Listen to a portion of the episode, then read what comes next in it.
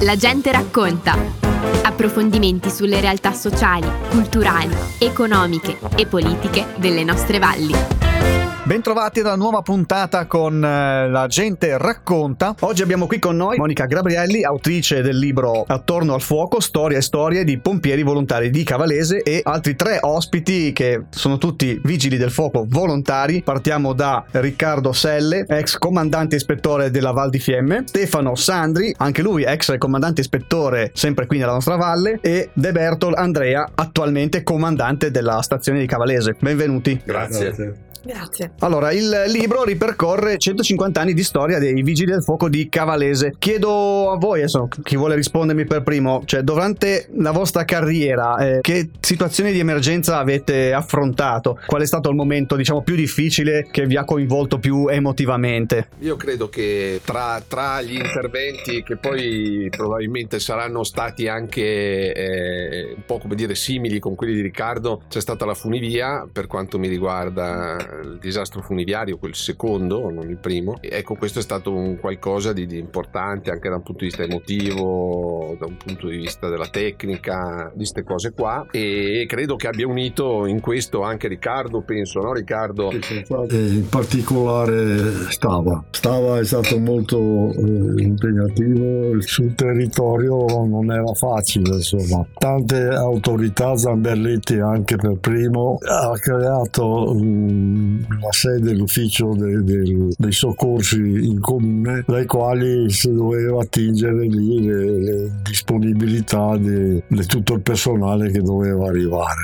Poi più avanti eh, abbiamo avuto, sì, dicevo, il Cermis, che il Cermis è, è stato... Parliamo del Cermis, parliamo del Cermis... Eh, 76. De, de, ok, quella prima quindi. La prima, sì. È stato eh, difficile arrivarci sul posto perché c'era ancora un po' di neve e noi a quei tempi lì avevamo pochi mezzi. Pertanto abbiamo dovuto attingere a mezzi privati per, per poter svolgere il nostro servizio. Che qui tante volte capita che non ci siete solo, so, solo, voi come vigili volontari, ma anche la cittadinanza diventa volontaria, siete voi, proprio voi che li chiamate. Eh certo, abbiamo la possibilità eh, per legge mi pare da, da, dover far intervenire i privati in certe situazioni. Più indietro abbiamo anche il 66 che la famosa alluvione. È l'alluvione che è stato anche molto impegnativo. Ogni che... volta che c'è una, una, un momento così difficile difficile che quindi anche emotivamente, visto che succede nelle nostre valli, possiamo trovare delle persone che conosciamo anche coinvolte. Eh, è vero che dà forza poi per continuare a fare quello che fate. Certo che se c'è qualcosa da fare si stimola l'intervento. Se tutto va bene, non c'è mai richieste di interventi o che comunque gli interventi sono minimi, ci si dà poca importanza. Insomma. Chiaro, nella mente rimangono sempre i ricordi delle, delle, delle situazioni più difficili. Più grandi, sì chiaramente. Immagino che siano anche situazioni dove si fa più gruppo, vero? Sì, mm, secondo me è una cosa diversa un po' da quello che contraddistingue i vari, i vari momenti, no? Qui ci sono tre generazioni sostanzialmente di tra comandanti di cavalesi e anche l'aspetto psicologico che è diventato sempre più pesante. Anche per noi credo che Andrea possa testimoniare, eh, abbiamo bisogno del supporto psicologico anche perché, come dicevi tu, magari troviamo persone che conosciamo durante il soccorso. Eh, e, quando l'impatto è molto forte, che ci sono tante vittime, non è così facile superarlo, insomma, no? Vi intervenite anche fuori dalla valle? È capitato? Ma sì, molto spesso, diciamo, eh, noi abbiamo, eh, siamo partiti per l'Emilia, tanto per dire l'ultima, alluvioni ce ne sono state, per cui a suo tempo c'è stata anche partenza per il terremoto, per l'Aquila, per quelle cose lì. Eh, noi facciamo parte sempre, noi facciamo parte della protezione civile provinciale del Trentino, e, sì. E di conseguenza anche lì, in caso di bisogno, partono le colonne mobili del, del, Trentino assieme a altri distretti, qui è una cosa, sì. non siamo solo noi a sé, per cui ci uniamo alle forze comuni anche a livello nazionale in caso di bisogno. Quali sono stati gli aspetti più impegnativi impegnativi ma anche gratificanti. Ehm, io ho letto, diciamo, nelle presentazioni che eh, in famiglia voi avevate, eh, non so se uno o più vigili del fuoco volontari. Io sono figlia di un uh, vigile del fuoco, mio papà è stato nel corpo di Predazzo per uh, tanti anni e sicuramente quando mi è stato chiesto di scrivere questo libro la memoria è tornata, i ricordi di quando ero bambina, all'epoca suonava ancora la sirena e io ricordo quel suono angosciante, abitavamo anche abbastanza vicino alla caserma, quindi arrivava forte a casa, quel suono angosciante che ci svegliava e quando io riuscivo a rendermi conto del tutto di che cosa stesse succedendo, mio papà era già fuori di casa e quella rapidità di esecuzione. Esatto.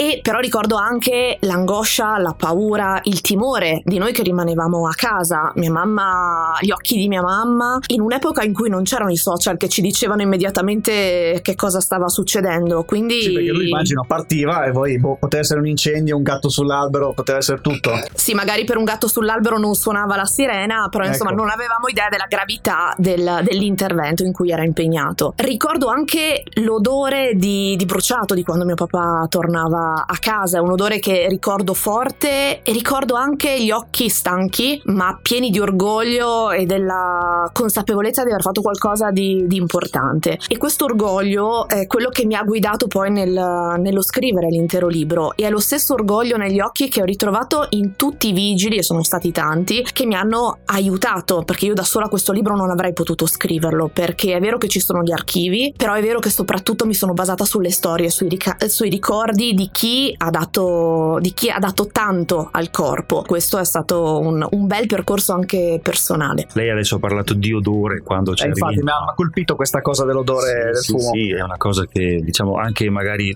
qualche giorno dopo essere rientrati, torni in caserma, lo senti ancora sui vestiti e posso immaginare anche le famiglie quando rientra il vigile a casa deve, deve essere un impatto forte insomma e la consapevolezza di aver dato tutto, sto parlando del vigile in quei momenti lì eh, la riconosco anch'io perché sono emozioni che si provano, le proviamo proprio dentro noi di soddisfazione per aver dato un servizio, un aiuto al prossimo. Chiedo a Stefano se esiste una tradizione dei, che unisce tutti i vigili del fuoco qui in Val di Fiemme. Ma allora la, certamente eh, noi siamo uniti attraverso la tradizione proprio del, del, del, far parte del corpo. Poi ogni corpo ha un po' le sue, le sue piccole, i suoi piccoli gesti, i suoi piccoli, eh, le sue piccole tradizioni che vengono. Ma la cosa importante è che la tradizione nei vigili del fuoco è proprio il fatto di avere qualcuno prima di noi che si è occupato dello stesso lavoro, magari che con la trasmissione delle informazioni, quindi delle, delle sì, esperienze personali. Sì, sì, più che, ecco, più che il passare l'informazione è passare la tradizione. È quello che diceva Monica prima, il fatto di rientrare da un intervento, il fatto di condividere al bar poi dopo l'intervento della caserma che cosa è successo, no? scarica anche da un punto di vista emotivo, perché quando hai grosse tipo persone che hanno perso la vita, queste cose qua, è importantissimo parlare tra di noi, no? E poi ci si confronta con le persone che l'hanno avuto prima. Sì la tradizione in questo caso non deve essere vista secondo me proprio attraverso delle cose puntuali, no? Eh, noi abbiamo la bandiera, abbiamo tutta una serie di cose che ci legano, ma la tradizione è proprio quello di far parte di un'organizzazione, di un corpo e di una storia. E, e credo che il libro, e questa la ringrazio la, la, la, la scrittrice di questo perché è riuscita a, a, colpire questa cosa qua. Probabilmente se non avesse avuto questa esperienza personale non sarebbe riuscita a dare questa impronta e il libro ne, ne, dà, ne dà chiarezza, insomma. A proposito di questo, visto che siamo tutti intorno a un microfono, io chiedo a Monica invece perché il titolo del libro si chiama Attorno al fuoco. Il titolo è nato proprio in extremis, due giorni prima della stampa, perché volevo trovare qualcosa che in poche parole racchiudesse tutto ciò che io avevo messo in quel testo, in quella ricerca anche fotografica. Però non volevo che fosse qualcosa di banale. Attorno al fuoco è stata un'illuminazione dell'ultimo minuto a cui io mi sono affezionata subito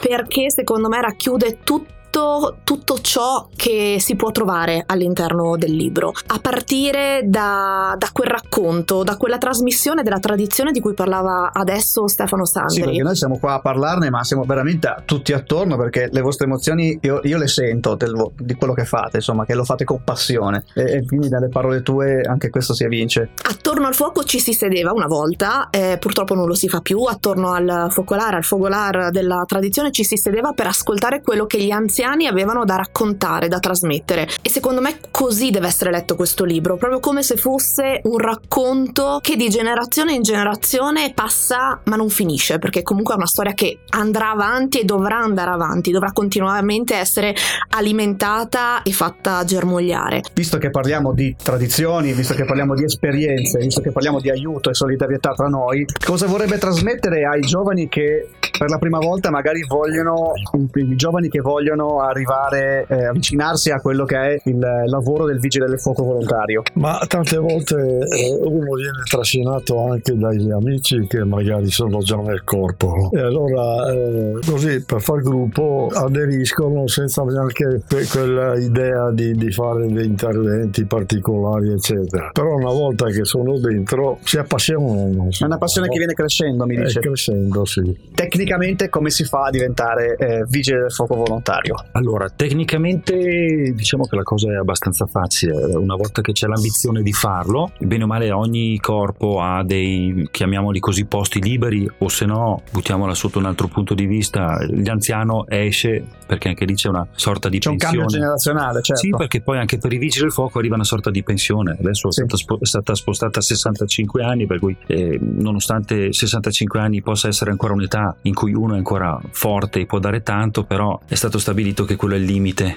Mm-hmm. A 65 anni uno deve consegnare tutto quello che ha dato, la patente, tutto quanto, insomma. E di conseguenza si liberano dei posti per il, per il corpo. I vari comuni fanno una sorta di bando. Una sorta di bando per cui generalmente non dico ogni anno, ma ogni due anni magari i corpi fanno un bando. A prescindere da questo, un ragazzo che vuole entrare nel corpo, basta che si faccia avanti, faccia domanda. Viene ecco, dove fa domanda? Ma specificatamente. Allora, basta che lui si rivolga al corpo. Cioè, viene lì in caserma da voi. Guarda, lui magari prende il numero, chiede il numero del comandante, okay. chiama, dice guarda, io sarei interessato così così. Lo facciamo venire a fare magari, gli facciamo vedere la caserma, gli facciamo fare, lo facciamo assistere a una delle prime prove di, di addestramento che facciamo e se poi gli piace piano piano poi viene iscritto alla federazione, vengono fatte le assicurazioni e lui può già far parte o per, fa già parte del corpo dei vigili del fuoco e il corso che adesso c'è più o meno conta dalle 180 alle 200 ore. Quindi ci vuole circa un anno per diventare più effettivamente meno, sì. essere operativo come vigili del fuoco. Più volontario. o meno sì, sono lezioni che una volta in settimana, due volte in settimana, i sabati, qualcosa così e comunque dura più o meno otto mesi. Ecco. Sì. Qualche ragazzo, qualche volontario volenteroso eh, volesse intraprendere questa, questa, questa, questa, prova, insomma, che si faccia avanti, noi sicuramente. Voi siete pronti a braccia sì, aperte ad accoglieremo? Sì, sì. Ecco, come troviamo il libro? Il libro nelle settimane scorse è già stato distribuito ai censiti di Cavalesi che ne hanno fatto richiesta. E alcune copie sono ancora disponibili presso la caserma. Per richiederla è sufficiente mandare una mail all'indirizzo info www.cavalese.it. Vi ringrazio per eh, la disponibilità, aver condiviso con noi eh, queste emozioni, questa, questa storia. Quindi ringrazio Monica Gabrielli, autrice del libro Attorno al fuoco, storie e storie di pompieri volontari di Cavalese, eh, Riccardo Selle, eh, Stefano Sandri e Deberto Andrea. Grazie a tutti per essere stati qui con noi a Radio Fieme. Grazie, Grazie a voi. Grazie. Abbiamo trasmesso La gente racconta. Approfondimenti sulle realtà sociali, culturali, economiche e politiche delle nostre valli.